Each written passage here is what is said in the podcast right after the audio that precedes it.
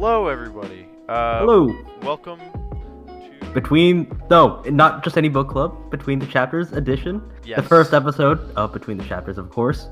Um, so this is a um an episode where it's just in between. Um, well, it's gonna be just uh, it's just before the the meat and potatoes. You know, the actual book club, but. Right now, this is like the palate cleanser. Um, it's supposed to be shorter, um, supposedly. We don't know how long this is going to take. And we're just going to be talking about a variety of topics. Right now, we're going to be talking about the books we read in high school, and we're going to be ranking them top five, bottom five. Um, and we don't know what we're going to do next month. We don't have a plan, but you know what? We'll figure it out. We got a month. Yes, this is a this is a test run. That's why it's just the two of us. Um, we were the founding members of the book club, so we decided that we would test this this different format. Uh, and each each month, the plan is that we're gonna talk about something. It might it won't always be related to books. We don't think, um, but we're not uh, like he said. We're not 100 percent sure. About Yeah, what we, doing we're making this up as we go. Right, right. Um, but you know, uh, I don't know. It just it's something that I, I think is, is good to have a bit of a a bit of a between. Yeah. Yeah, a monthly podcast isn't gonna isn't really gonna be exciting for us. Yeah, we, we just want to do something a little bit different. You know, we're not just any book club. we're, we're not just any book club. We also talk about other things like Yeah. Books, So our name is basically a lie. yeah.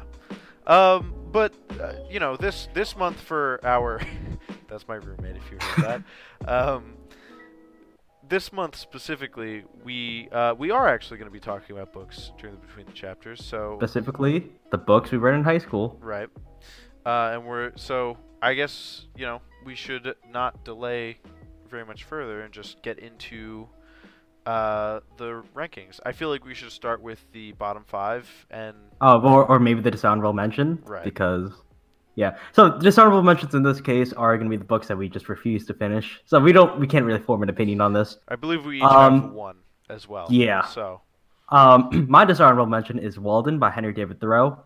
It was terrible. Um, so the way that I read this book is that I read a chapter, um, and the the teacher um assigned um my English teacher assigned um a chapter to like individual groups, and they were all equally terrible. They were terrible. I said terrible twice, but you know what? It was it was boring. It was pretentious.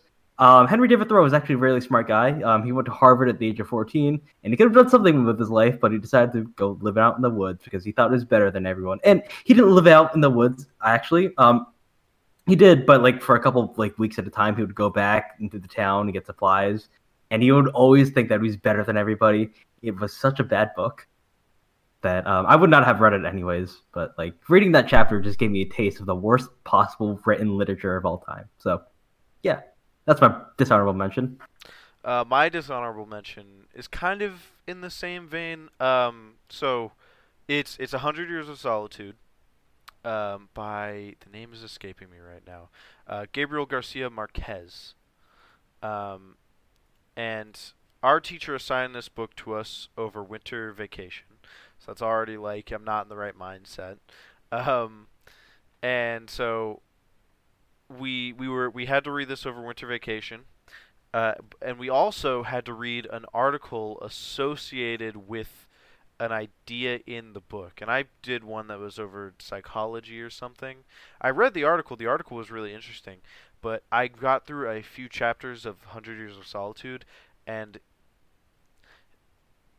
there there are parts of it that are good and exciting. And when I hear people talk about the symbolism behind it, I'm like, that sounds really interesting. But I personally just could not get through the book. And when I came back from winter break, you know, there were people who were just lazy because it was winter break, but there were people who forced their way through part of it, and a lot of people were like, either I finished this book, but it was painful, or I couldn't get all the way through this book, and this is the one book I wasn't able to finish in high school. So it's just, uh, you know, overall in my school, this book was just not very popular. Not very many people seemed to like it, um, and I fit Yeah. into that camp. Yeah. Um, and also a disclaimer: we didn't go to the same high school, and we went to different school districts in different states. So Yes. you're, you're just, just putting that out there. So I didn't read um, that book either. Um, Also, I'm one of the few kids that actually read the books. Like I didn't spark note it or anything. Um, I read every single book individual, um, like legitimately, ch- cover to cover, except for this book because this book is the book that actually broke me. Pride and Prejudice was by Jane Austen. I've heard good things about this book, but I also could not get through the book. Um, also, it was the way that my teacher taught it. Again, this is the same teacher who taught Walden. Um, since the book was like so long, um, she decided to assign chapters, like certain sections of it, and then she would can out a sheet, and like the next chapter would be like a summary, and alongside it, she would like show us the movie with Keira Knightley and who, whoever the hell is also in that movie. So I, I was very disorienting. Um, so like we would read like the first three chapters, and then she would just assign like the fourth chapter. Um, not the not assign the fourth chapter. She would give us a summary. So like that's already disorienting. And uh, eventually, I gave up and I just watched the movie instead, and the movie was terrible. So yeah, I found no enjoyment in it. Mm-hmm. You can go.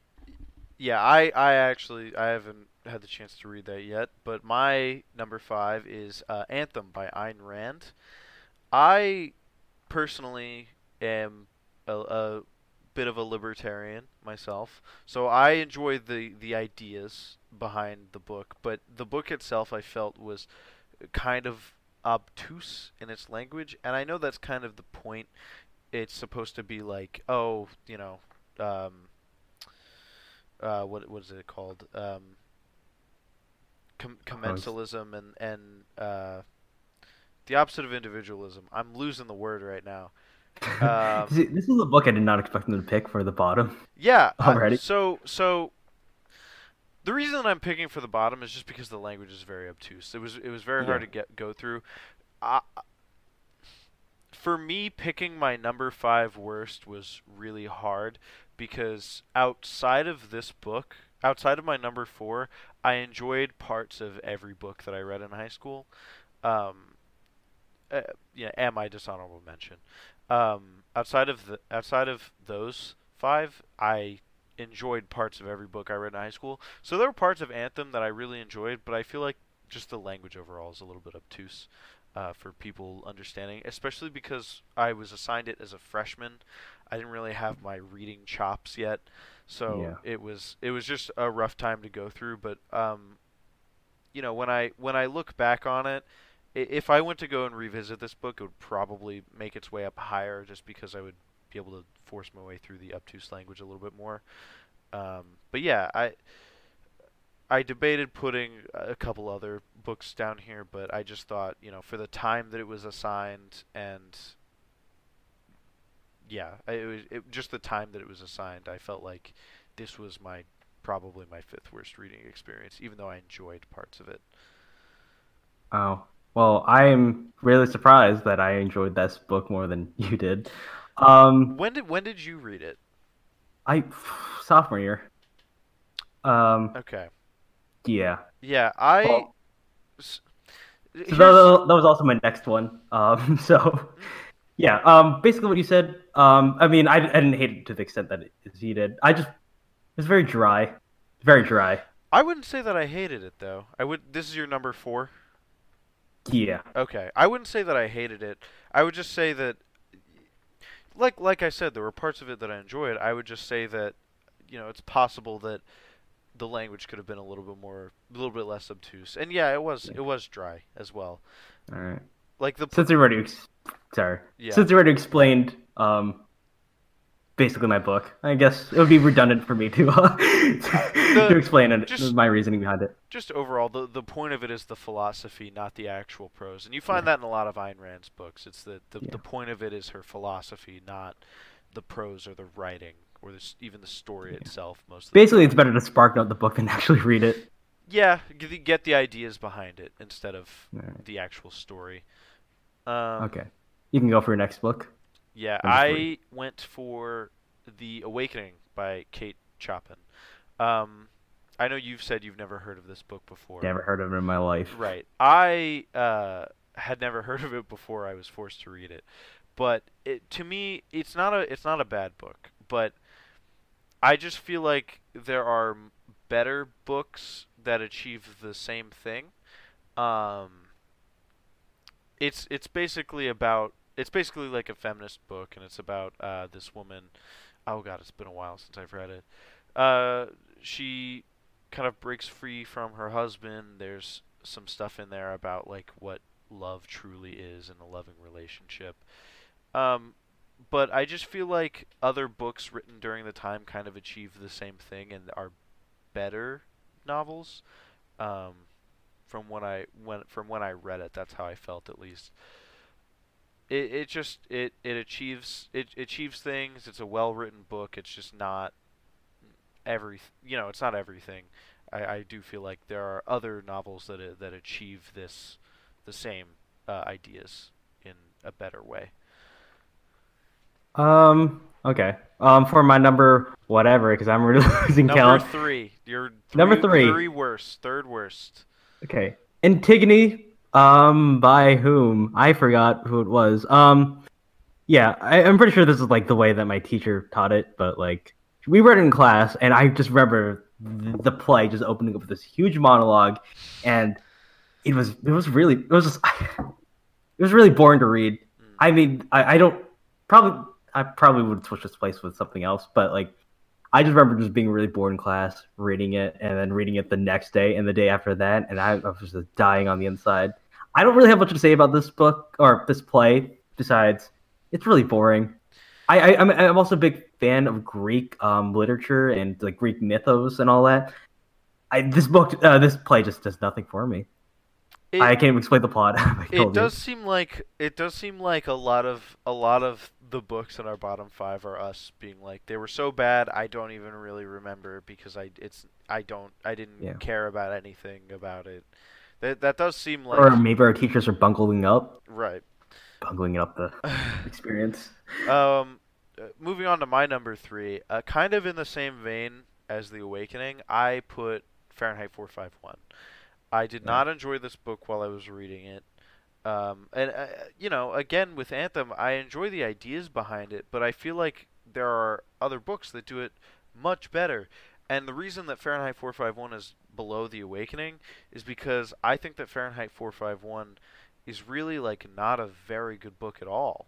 Like it's I really did not enjoy it at all. Um, and namely, which I, I'll I'm sure I'll talk more about later.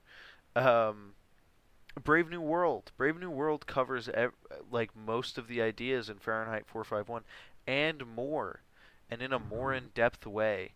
Uh, it's just overall just a way better book, and I don't think f- I think Fahrenheit 451 does set out to achieve what it wants to, but it it's ju- it I, okay, there's actually something. All right, it's, so it's um, just I, not I'm it's just not exciting in the way that it does it. Is is You know, it's very dry. Right. but I um, do you know what why Ray Bradbury actually wrote the book? Of like what the actual theme was? This is where okay, so this is where death of the author, the literary theory death of the author, where the view reader. I'm sorry about the background noise. The reader's crit, um, the reader's interpretation is just as valid as the author's. Mhm. It's because Ray Bradbury wrote the book as like a diatribe against TV and how consumed we are by it. So Right. it, it's very blunt with how much it, uh, how much disdain Ray Bradbury has towards technology, but that just What makes a for a really, reactionary really yeah. dude. What a Yeah. reactionary. He's a boomer. what a boomer. what a boomer. Yeah. Um. It, yeah. I mean, I didn't hate the book as much as you did. Yeah. Yeah. There's the there's the background noise. I I personally really just did not enjoy Fahrenheit 451 at all. Um, there are better Ray Bradbury stories as well, so I don't know why we Yeah. were assigned that and why, why it's so ubiquitous in especially especially because oftentimes I I found in in a lot of people had to read Brave New World. And like I said, I think Brave New World achieves the same goals in a more interesting way, and it talks about more. Um, yeah, it's just I don't really understand why we're assigned Fahrenheit 451. If anything, I think we should be reading Brave New World sooner than um, when I read it, at least. But yeah, uh, I guess go ahead with your second worst.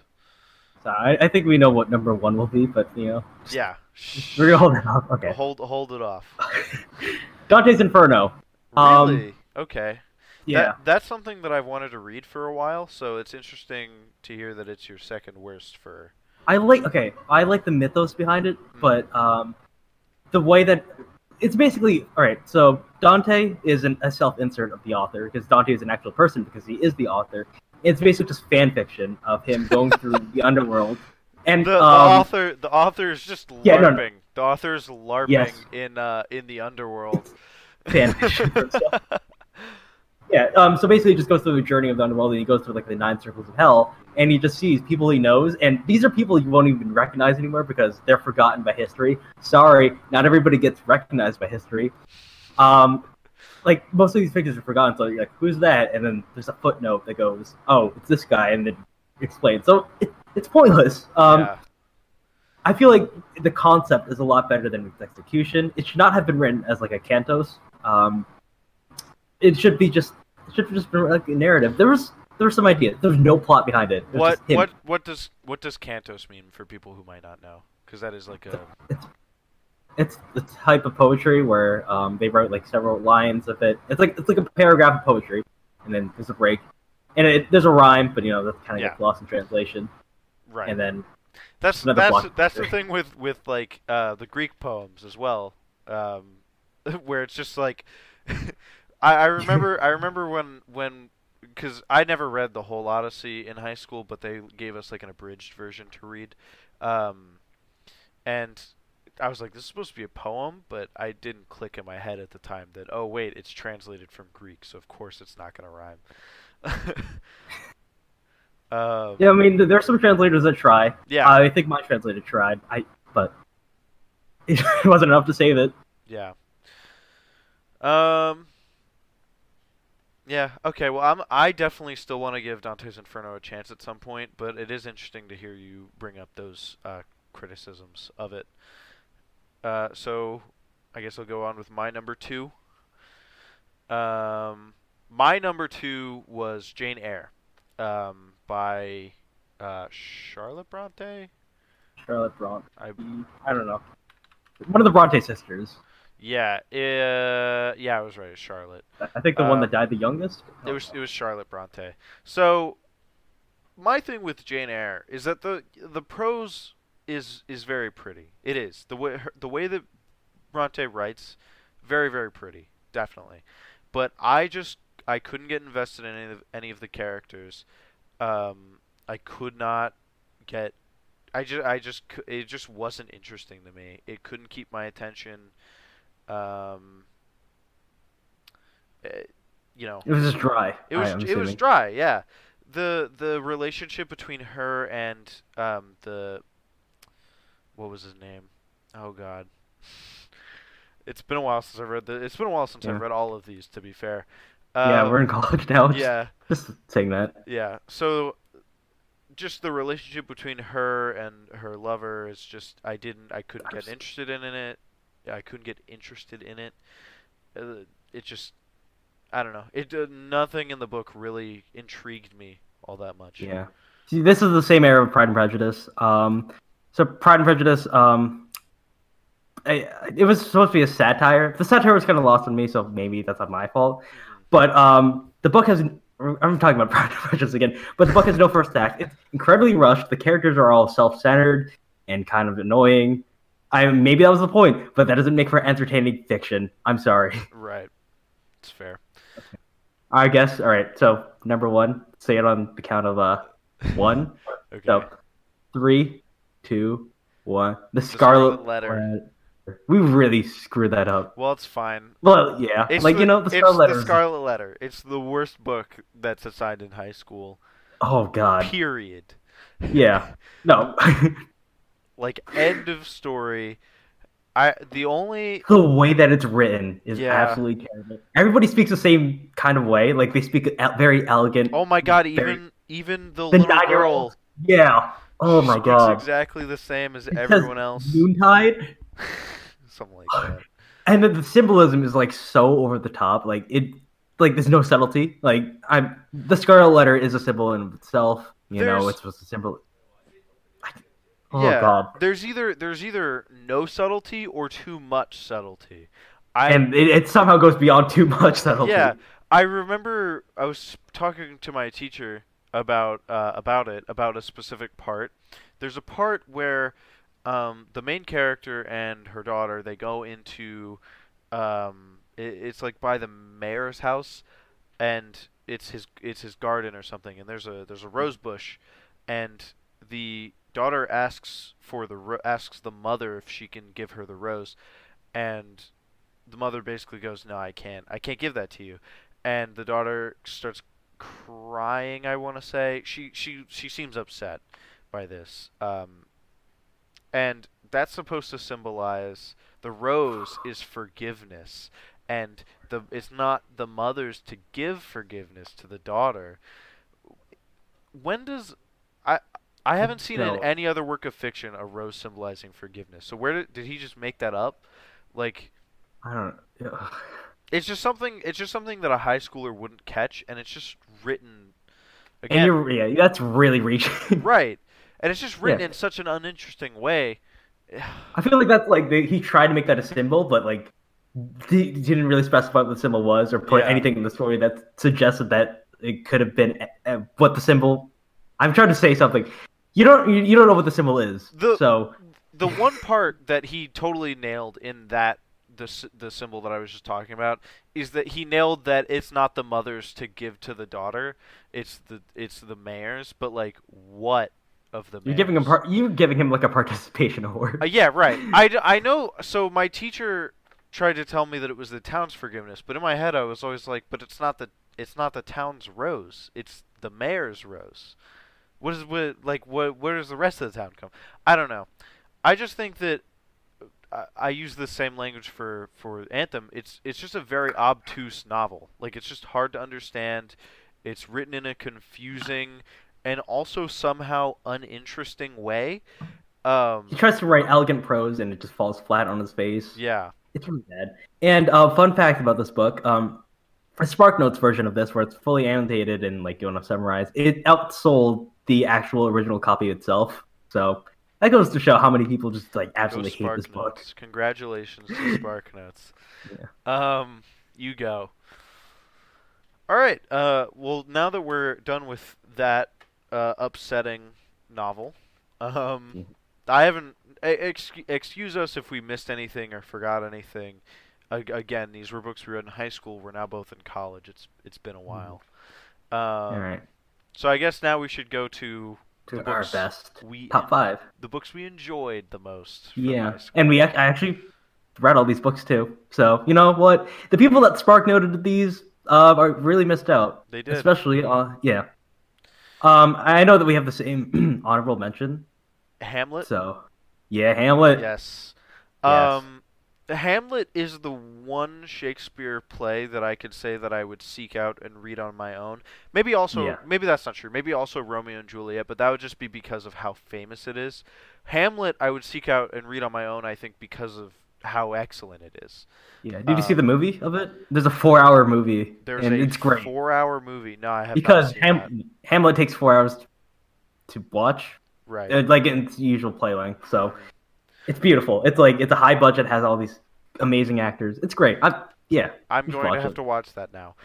Um, but yeah, no, the and uh, the other reason is because Hamlet is one of Shakespeare's most influential plays, also. So it's also something that I feel like I would have to eventually seek out and read on its own, um, Yeah. because of how how praised it is, how excellent it is, how influential it was.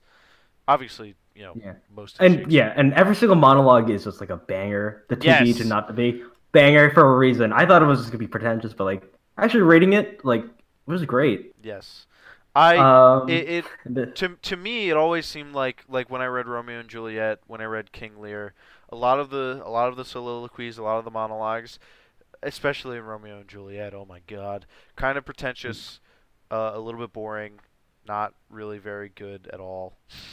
Uh, they I just did I just didn't like yeah they were enjoyable. Some of the prose was beautiful, but it was like a little bit. Especially Romeo and Juliet. So I just keep thinking of Romeo Yeah. and Juliet. Romeo and bit- Juliet, uh, like so many people think like it's written as like a dark comedy as a, in a way to justify its quality. I don't know if there's an actual production out there that makes it like a comedy, like Yeah. a farce. Right. I don't know. People try to make sense of that. Yeah. It's just Anyway, it's weird that probably the most famous Shakespearean. is the most okay. Is the most like, it's all right. It's it's okay. Um, but yeah. Uh, do you want me to start off the top Yeah. five since you start off the bottom five? Yeah. Okay. Uh, so my rounding out my top five is um, 1984 uh, by George Orwell. Didn't get I- a chance to read that, unfortunately. Yeah, I read this my senior year of high school actually because we had a dystopian, um, dystopian novels. Excuse me for one moment. Uh, we can cut this. Uh, Out. We can cut this out of the actual podcast. My roommate left his computer on and it's making noise. You just muted. Okay. All right. Um, so this part of the podcast is um, I just want to say how much I love Pierce. Pierce is a great guy. Um, I really hope it. I wish him the best. Sorry about that. Um, I mean, so you couldn't hear it on the stream, so. You couldn't. Oh, it was, it was distracting me. Okay. Um, but 1984 by George Orwell.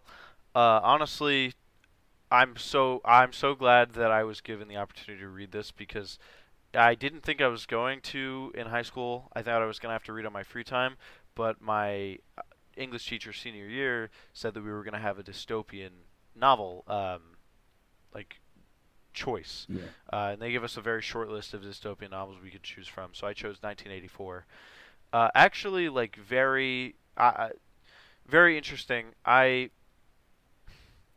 you know, reading it, I think that it's not the most amazing book I've ever read, but it definitely is incredible the the foresight that George Orwell had, and I think that I'm basically going to make the argument that I made in high school.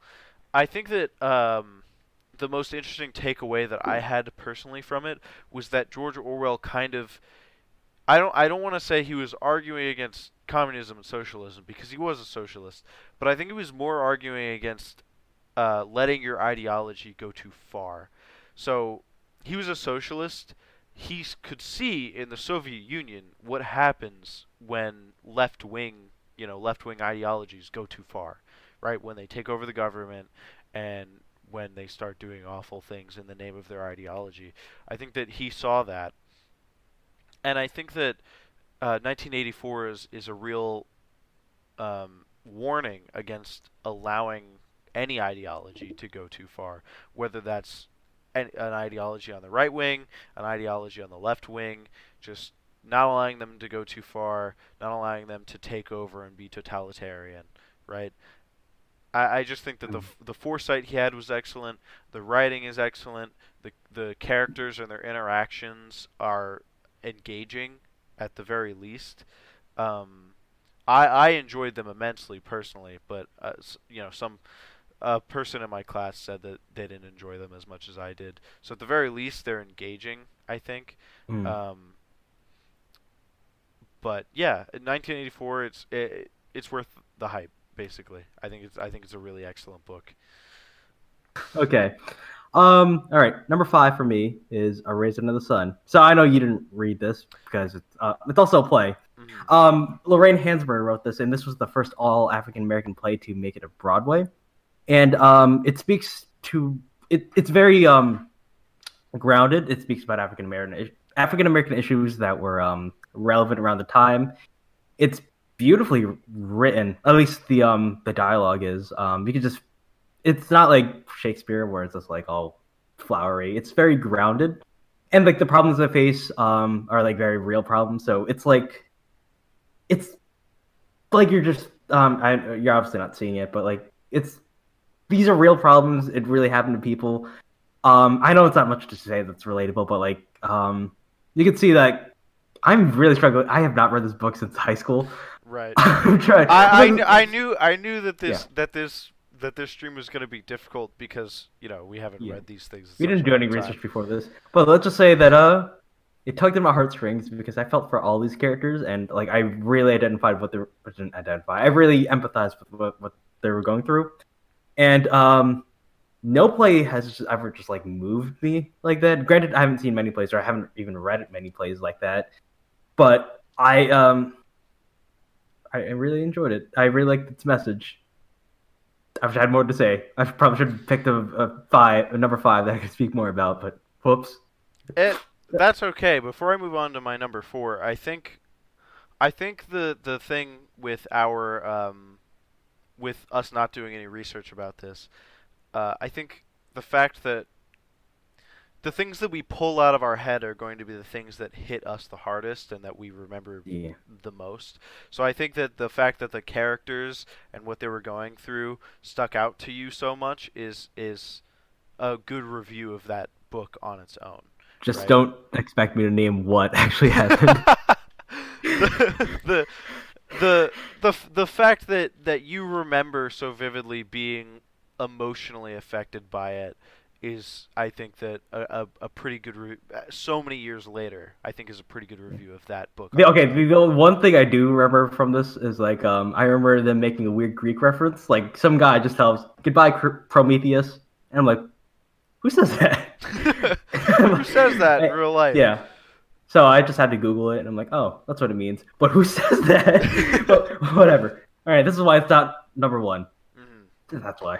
Um, so my number four, uh, Catcher in the Rye, actually. Everybody loves to hate on that book. everybody does love to hate on that book, and I don't I don't really understand why.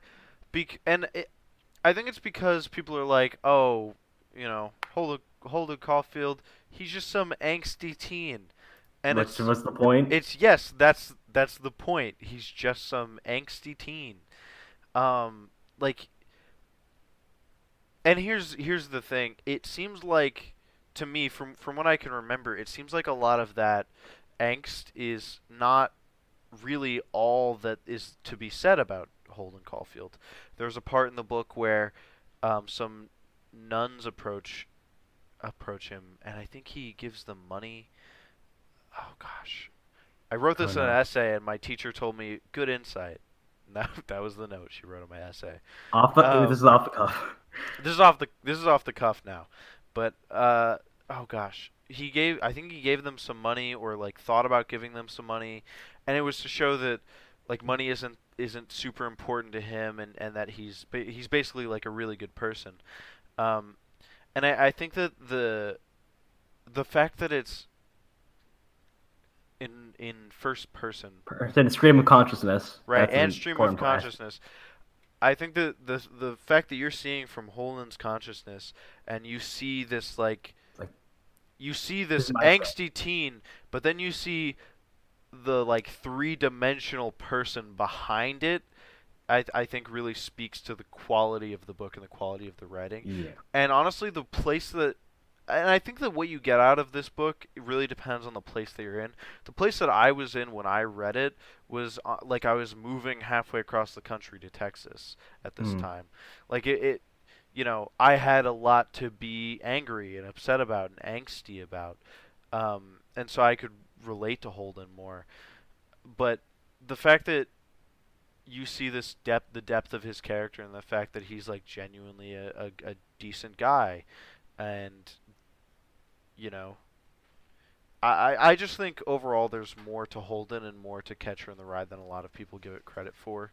And if you haven't read it in a long time or haven't read it before, uh, just give it another chance. I do really. Yeah, I, it's a- I- It's a book that like evolves with your mindset. The- Right. If you, yeah, you can read at different stages of your life and like get a lot, uh, get something different out of it. mhm. So. Yeah. Yeah. All right. My number four is another play, um, The Crucible. Okay. Um, yeah. Even if this was not an allegory, I would still really enjoy it. But like it being a allegory for the Red Scare makes it a lot better. Um, do you know what the play's about? I have heard of it. I haven't Okay. heard that much about it. All right. So basically, it's talking about the Salem witch trials, and it's basically an exact retelling. And it, the reason why it's a an allegory is because of um, it was basically they were looking for witches, and you know, spoiler alert, there were no witches, and that's yeah, it was an allegory for the Red Scare. Um, they were seeking out people that didn't exist, even though that's not true. The communists did exist in America, but you know, probably didn't justify you know what happened in real life. Right. My guess is that the author's thing is that it, you know, even if there were communists in America, they weren't as big of a problem as the Red Scare made it out to be. Yeah. Is what I would guess. and I am pretty sure that he was um, he was targeted by the HUAC. Um, so that's he wrote this in response, and for some reason it got um, put on Broadway. I think so. Double whammy, like actually getting it that far. Yeah. Um, but yeah, the, the dialogue is very strong. Um, it's very curt. Um, I love the action lines. I I remember being really impressed with how it was, and plus I listened to it like as an audiobook. The recording's not on YouTube anymore because you know copyright. But I was very fortunate to be able to listen to um, an actual recording of it, and it was very excellent. So I feel like it being my number four favorite book that I read in high school is um is is in part because I just uh read uh I listened to an actual recording of it. Mhm. Um, yeah, it was it was great. Um, it's one of those books that you can say is great, and you really can't describe why, but it just hits all those check marks, and it's great because of it. All right. Uh, I mean that sounds pretty good. I might give it uh, either a watch on YouTube or find a copy. Uh, the movie isn't PDF. the movie isn't that good. I thought. Well, if Yeah, I know play, Daniel. Daniel. Daniel. Oh, my, my God, what was his name? Daniel Day Lewis. Yeah, the character actor. He um. Well, okay, this is a bit of a tangent, but he actually learned how to build a house by hand. He's like, you know, an intense method actor. He met his wife on the, the, the movie. Um, but um, he was able to. He he basically lived like a pilgrim or what, whoever they were, like a Puritan, hmm and I think learned all the prayers and built a house by hand. So Well, I, I, I was just gonna say that I, I, if it's a play, then there's probably like good renditions of that of the Yeah. of the play version of it on online somewhere. Yeah. Anyway, I, I'll if I can't find a good rendition of the play, then I'll uh, I'll find a maybe a, yeah, read the a script. copy the script. Yeah. Um. Anyway, my number three is actually, um, I feel weird putting it at number three, um, but it's To Kill a Mockingbird. Um, so I actually struggled with this one's placement because I thought about putting it, it. It was definitely in my top five, but I thought about putting it five. I thought about putting it four, two, or one, or, three, like where I have it just belonged in the top five. it just belonged in the top five. I the quality of the book, the message it's trying to get across, the characters, all excellent. But I, I thought I, the reason that it didn't go straight to number one or number two is because of my level of personal enjoyment. I personally enjoyed the books that I have above more, even though I think I think based off of my ranking, I think it at least deserves two if we're just going by quality of of literature. Um, but I personally enjoyed the two that I have above it more. Um, and I was close to saying that I personally enjoyed Catcher in the Rye more, but I don't think that I did. But And anyway, that's not a popular opinion. and yeah, that's not that's really not a popular. I mean, the two that I have above it isn't a very popular opinion either. But to to kill a mockingbird, uh, everything that can be said about it has been said. Um, you know, the scout, um, Atticus. Atticus Finch, uh, the her brother, whose name escapes me, the message it was portraying, um, the Oh, it also is like the best title drop of any book ever. yeah, Yeah. Oh, it's it's comparison to something that happened in the real world like multiple times. yeah. The the fact The way that that takes it from a that- child and a child's point of view from it all, where it's not just a story about like racism. Racism is bad. It's more like, I, I, there, I know there's another message. I know it was like the loss of innocence and like accepting that the world isn't always fair. It's much more than racism is bad, which is what many books try to do without much substance. There's Right. there's more depth to it. The yeah, there's you can pull so many different um, themes and messages from To Kill a Mockingbird that we could sit here all all day and talk about it. I would have to read it again to sit here all day and talk Which about I, it. I actually don't have a problem with. I No, I lost don't my copy it because either. it, got lost in the rain and it got destroyed. oh, that sucks. Yeah. Um, but yeah, no, To Kill a Mockingbird, honestly, one of one of the two books that really got me back interested in reading back in sophomore year. Um, Hmm. The other one might be higher on the list. um, but yeah, one of two books that really got me back interested in reading back in sophomore year, and I um, I really just yeah, ev- everything that can be said about To Kill a Mockingbird has been said, and yeah, uh, if you want to go ahead with your number three. Um, number three is Into the Wild. I know this is a book that usually doesn't get um assigned, but um, it was in conjunction with Walden because it was talking about the Enlightenment era and like going out and like going to the woods and like just freeing yourself. Um, it's by Jon Krakauer or something like that, and um, it's about this guy. Um, this is like a true story of um, this guy that goes on an adventure and decides to um, just get rid of all his riches, get rid of all his money, and go live out in the woods. And it's almost like a deconstruction of it because like he doesn't survive at the end. This is like a foregone conclusion. He doesn't survive at the end, and you kind of see the, the path of destruction he leads on the way there of um, him being kind of selfish, him being kind of rude to his family, and like just not telling anybody about it. But the way I was just it reminded me a lot about uh, Truman Capote's way of writing, where um, it's just because it's a true story doesn't mean it can have like incredible prose that goes along with it. And granted, it's not as strong as it is uh, as In Cold Blood, but it's you can read it like as if it was a novel and still get the same amount of enjoyment. Um, it has a very interesting message where it's kind of a like a Rorschach test where you can view it as like a very positive message. It's like, hey, he died doing what he loved, or like a very bad message saying, "Hey, you got to stay in society and just do your stuff," um, because society isn't that bad, and he was just being a pretentious jerkwad doing so. Um, jerkwad, uh, jerkwad, a phony. Oh, phony, yeah. Callback. um, but it was it was great. I remember um reading this book within like three days because I was just so interested in what was happening. Um, and it was a better way of teaching the Enlightenment, not the Enlightenment, for the Romantic era, whatever, whatever Walden Walden's era was in. It was a much better way of um, getting that point across. So, yeah. Okay. Um, Brave New World is my number two. Um, this is the other book that got me interested in in reading once again in sophomore year. Uh, and I have I, I name dropped it before when I was comparing it to Fahrenheit 451. Brave New World is everything that Fahrenheit 451 wishes it could be and more. Mm. Um, it talks about that the government totalitarianism, totalitarianism is bad. It talks about how seeking comfort over um, comfort over everything else is bad. It it talks about it.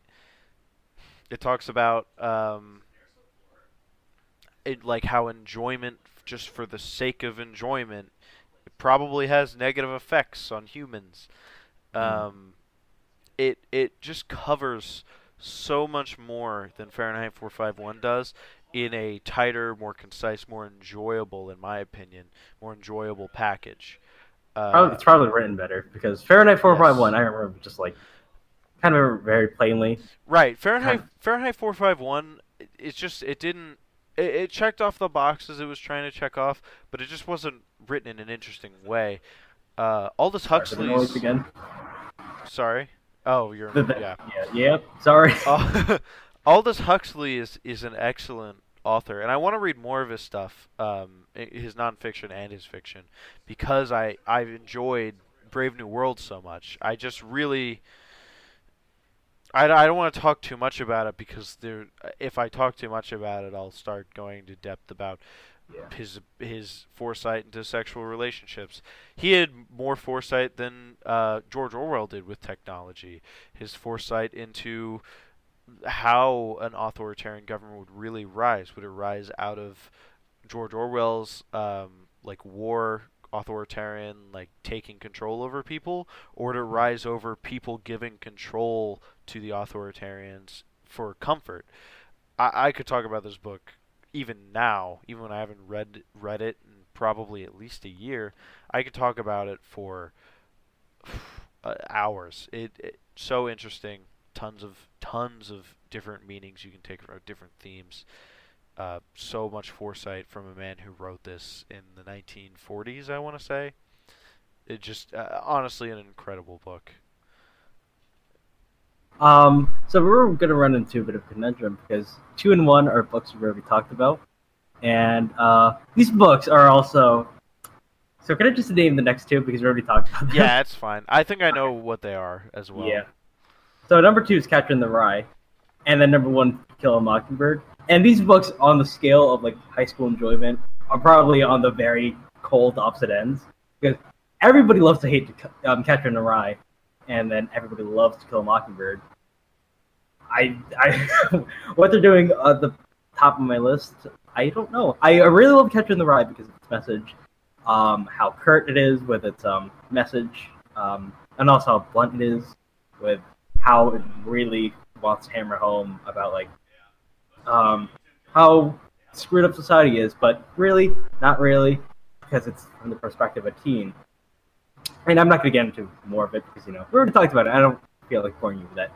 Kill a Mockingbird. I also interjected about Pierce. Um, I interjected as much as I could. Um, the You movie's could- great. You could talk Yeah. about you could talk about both of those more if you want. Like, there's a reason they're both in our both of those books are in our top Yeah. fives. Like, we could talk about those for a while. Um, Yeah. I love To Kill a Mockingbird. Um, I also love the movie. I think the movie's also great. It's almost on par. when um, Gregory Peck is great. it it's so good that when you think of Atticus Finch, you think of what was his name, Uh, Gregory Peck. Gregory Peck. Yeah, that's who you. That's what you. That's the image it conjures in most in Yeah. people who have seen the movie. That's the image it instantly No. conjures in their mind, because he was so good. Yep, and sort of Harper Lee also approved of it. It was like, this is the guy. This is who I imagined uh, Atticus Finch to be. Right. And you know what? It's true. Mhm. Um, again, I also really love the title drop. I also, but like, probably my favorite part of this book was um, the court scene where he gives the entire spiel, the speech, Yes. and it's like, such a brilliant scene. I, I, I mean, for some reason you didn't read this book, I don't really want to go into depth about it, but it's just, oh, it is. Could, it is so brilliant. it's so empowering. So, yeah. yeah, I I'm gonna talk a little bit. I'll talk. A, I'm I'm gonna bring that up a little bit later with with something uh, another book in my list. Um, so I'll, I'll talk about. I'll talk a little bit about. I, I was gonna say something, but I'll I'll, I'll say it later. Um, the play. Uh, I heard the play's great. I heard there's a bit of controversy around it, but I don't know. I heard they um they they adapted it differently. Where um, well, I know that um Scout is played by an adult woman because like you can't get a child to do all that stuff. Right. Um, it's also like she'll occasionally break the fourth wall and like I it I know that the um the play starts with um with the trial scene and then just tells it out of order. The the the point that we're trying to make is everything and anything to kill a mockingbird is usually of some level of quality. So Yeah. just go enjoy To Kill a Mockingbird. If you haven't already, please Yeah. do. Just Right. it's great. Yeah. Uh, I guess I'll, I'll talk about my number one. Uh, I know you Yeah. haven't read it yet, even though uh, this is probably like I think this is the my favorite book that I've ever read in high school. I ever read in high school. Um, All the light we cannot see. Haven't read it. Who You're was right. it by? I forgot the name of him. Hold on. Uh, Anthony Doerr. D O E R R. How recent is this book? It came out in 2014, and Oh, yeah, it's a it's a it's a recent it's a newer book, uh, which is interesting to see it at the top of my list. I'm sure for some people, um, it certainly is uh, an instant classic. I when I finished it, I told my teacher that I thought it was um, the only contemporary classic novel I'd ever read. The only the only novel that I that I could say I've read from the contemporary era that I would call a classic. Um, the the symbolism in it, it it's not it, the symbolism in it. Some of it is like you know the I feel like the contemporary era suffers from this a lot. The symbolism is very like not very subtle or it's very cliched. Um, I feel like the Mm. fiction and contemporary fiction suffers from that issue a lot, uh, unfortunately. But outside of that, the characters are excellent. Uh, between the um, German boy who is, you know, taken into the the Nazi army, um, and the blind French girl who is, you know, she's she's trying to survive the French or the German occupation of France, and just the the things that they can both do, how intel some of the symbolism in it and in, in it is excellent and not in very in like subtle enough that you know you get it, but it's not. Um, Can you tell me what this book is about? Cause Okay, like, so- it's about World War II. yes, it, it's it takes place during World Because War as soon as you mention Germans, it's always about World War Yeah, II. yeah. So it's about two. Uh, I believe they're teenagers at the start. They're around that age. Uh, it's a blind French girl and a um, German orphan boy. Uh, and the German orphan boy is very. He's a. He's very good with electricity. Uh, he fixes up things for his neighbors. He fixes radio. He fixed a radio uh, that he and his sister would listen to at the orphanage in the attic. Um, and then the Nazis came to power and they started like collecting people's radios, the, their long distance ones. Um, and so he then he would like fix other people's at one point, and then at some point he has to fix it for a, a German officer who's in his city, and he gives him a letter of recommendation for one of the top like like Nazi academies basically. Um, and he goes there and you kind of see his journey going from student to uh, soldier in the army. He's in like this special task force eventually and you kind of watch his journey as he moves forward through that. Um, and then you also have the french girl the french blind girl and it's the way that it's written is also very cool because the parts where you're following the french girl who's blind the the prose and the narr- narration is slightly different because she can't see. So a Oh, lot of the descriptions are, you know, they're lacking in color or they're lacking Hmm. they're lacking Oh, in, in details that you would pick up that's, your that's interesting. Yes. Uh, but it but so it's the still- title. all the light we cannot see is symbolic of something, but I'm not gonna get into Okay. it because it's it, it's symbolic of a lot of things. But the I don't know I don't know of a part where it's necessarily lacking in color, but it's it. I, I think that the introduction of the book is ex- is exemplary of that of this. It's Like basically forward or it's like an introduction. They call it like chapter zero, I think. It's like an introduction. So Okay. uh, basically, they're the Germans are are shooting. Um, or actually, France is bombed, I think, by the Allies, and you can see the difference in the French girl, the French girl's parts, and the German boy's parts in the introduction, because they're both in in Paris at the. They're not maybe not Paris. They're both in the same city at this time. Or is it Paris? They're both in the Somewhere. same. They're both in the same French city at this time, and it's being bombed, and um, you can real you can really tell there's greater use of of onomatopoeia and and sound um, words of that correlate to sounds in her parts and there's just greater use of description in his parts and both are written really really well and paint a picture in your mind regardless of Mm. the fact that they're that they're told in different ways um there oh gosh there's so much about this book that I love it's it is what uh, junior year I went through a lot and I fell out with reading again. This book in senior year got me back into reading. I made a Goodreads because of it. I actually Oh. started I started this book club with you because of it. It was the first book I Yeah. talked about with you when we d- talked about starting a book club. The, like Wow. this this book was honestly it, it catapulted into what we're doing right now. Um, it had such an effect on me, and I really think that it's you know, in ten or twenty years, thirty years, however long it takes for it to become a classic, people will probably be reading this in school. Um, Hmm. but like far and wide, I, I really do believe that because it is just such. they'll be talking about this book like they're talking about To Kill a Mockingbird. Right. I just really think it is such an excellent book. It it deserves that if it doesn't get it at least. I think. So your number one was a lot more exciting than my number one. I just said, yeah, it was good. Yeah, the play, the movie, what? And then you, you were like, you went off on that tirade. yeah. Um, yeah. So should we go rank? Um, telling the entire list. Yeah, I think we can each do a quick rundown of our lists. Okay. Just make sure you don't get too in the weeds about descriptions of Yeah, it. yeah, yeah. Okay. So, um, nineteen. Uh, so, so oh, okay. So when we began this podcast, um, I thought the the way they were doing bottom five is like we just list the bottom and go up. So Mm-hmm. I kind of screwed up with Saving Pride and Prejudice because that was actually my least favorite book. Oh, you but- did it in reverse order. No, no, no. Okay, so five and one are flipped, but that's Oh. beside the point. Okay. Whatever. They're very they're very close together. So, just okay. So, Anthem. Now I'm starting with the bottom up. So worst to best. Anthem, The Scarlet Letter, Dante's Inferno, Antigone, Pride and Prejudice. All right, and now we're getting the books that uh, I obviously didn't mention. In the Time of the Butterflies. This book was designed to be over the summer. It was really boring. It was very dry.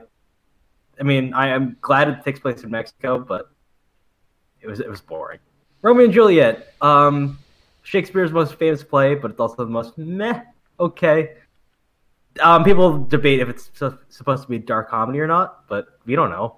It's it's it, the characters are so bad that whatever. Fahrenheit 451, um, very. Mean, we discussed this at end. I liked it a little bit more than he did, but I I think it's very overrated. They're better Ray Bradbury stories to be studying. The Great Gatsby. That is a book we read. I cannot say that I love this book. I cannot say that I hated this book. I, I, don't re- really have much of an opinion on this book besides thinking, eh, it was a book I read. Night. Um, this book might be a little bit more controversial for putting it down this low, but like, I kind of wanted. To, I know it's a first-hand account of the Holocaust, but it was just. I mean, there were some books that there there's some parts in this book that really got me like riled up, but um, let's just say, um, I I wasn't I wasn't in love with it. Um, I, I enjoyed it, but I didn't love it.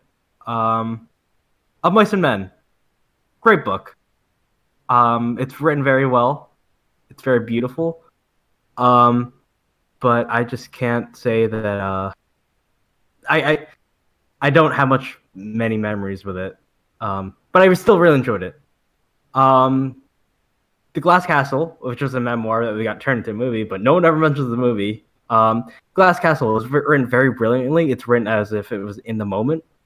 Um, yeah, um, it's it's great. It's not very insightful as a memoir, but it's very, very action oriented. Not very action oriented, but very.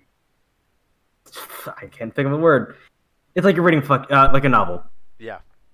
Um, and then after that, Julius Caesar. That was a banger of a play. It's probably more of um, bit of an underrated book or play um, in Shakespeare's catalog. It's almost as good as Hamlet, in my opinion. Then Hamlet, A Raisin in the Sun, The Crucible, Into the Wild, Catcher in the Rye, and To Kill a Mockingbird. Okay. All right. Um, so my bottom was obviously the Scarlet Letter. Uh, and then I had Jane Eyre, Fahrenheit 451, The Awakening, Anthem, Hundred Years of Solitude. Uh, and then I had Romeo and Juliet. Uh, same reason you had. Very like okay Shakespearean play. Wasn't amazing. You know, wasn't terrible. It was just like, eh. Uh, then I have King Lear, which is another one of Shakespeare's plays. I don't think um, I I wanna I wanna be frank. There is a, deg- uh, certainly a degree of separation between King Lear and Romeo and Juliet. I just think I didn't like the way that I had our teacher read it. I want to read it again at some point to see if my level of enjoyment for it goes up. Mm. Um, I just uh, I just didn't I just didn't really love it uh, in the situation that I read it in. Um, next, I have The Great Gatsby. Again, like you said, it was it was a book. Uh, it was enjoyable at the time. Didn't really have a tremendous impact on me. Um, it, you know, it's okay. It's an interesting read. It may, it brings up some The characters were all very selfish, and like we can Yeah. relate to any of them. Right, exactly. Uh, then I have Julius Caesar. I agree with you, an underrated play. I don't know if I would put it in the same league as Hamlet, but definitely an underrated Shakespearean play. Um, definitely a great one to read through. Uh, the the uh, speech that is given towards the end of that, um, towards the end of it, is excellent. Um, At at Caesar's funeral. Um, sorry about my roommate. If you can hear him. Um, next, I have Kite Runner. Uh, you know, I, I I feel like it's kind of in the same camp as The Great Gatsby. I did really enjoy it. I think it I think it's better than The Great Gatsby. Obviously, I put it above it. Um, but it's just something that I don't see myself going back and reading again. uh, even though it was it was enjoyable. Um, I think that the discussions that we had in class over it were better than the w- was a better time for me than the time I spent reading it personally. Um, next, I have The Fountainhead by Ayn Rand, and I know it's very long, and um, I just want to read that? I, I want to say that uh, this wasn't technically assigned to me, but it basically was. My junior year English teacher like pushed me into reading it because she wanted me to enter an essay contest for that the Ayn Rand Foundation puts on. Um, for for it's like a scholarship uh, essay contest. Uh, but anyway, I read it. I like I said, I'm a little bit libertarian. I enjoy Ayn Rand. I think that her philosophy is a little too radical for me. I'm a pretty moderate libertarian, if I could call myself that. Um, so I think that she's a little too radical for me, but I do think that The Fountainhead of what I've read of her is probably her best novel. Um, the prose about architecture can get a little bit dry at times. Um, Is this the book with the really long speech?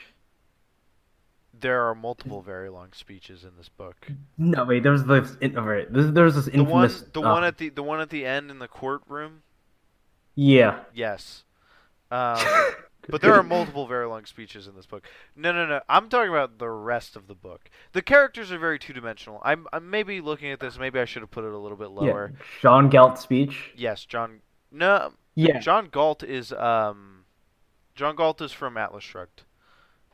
Oh, okay. Yeah. So th- this is this is th- this is a different courtroom speech. Okay.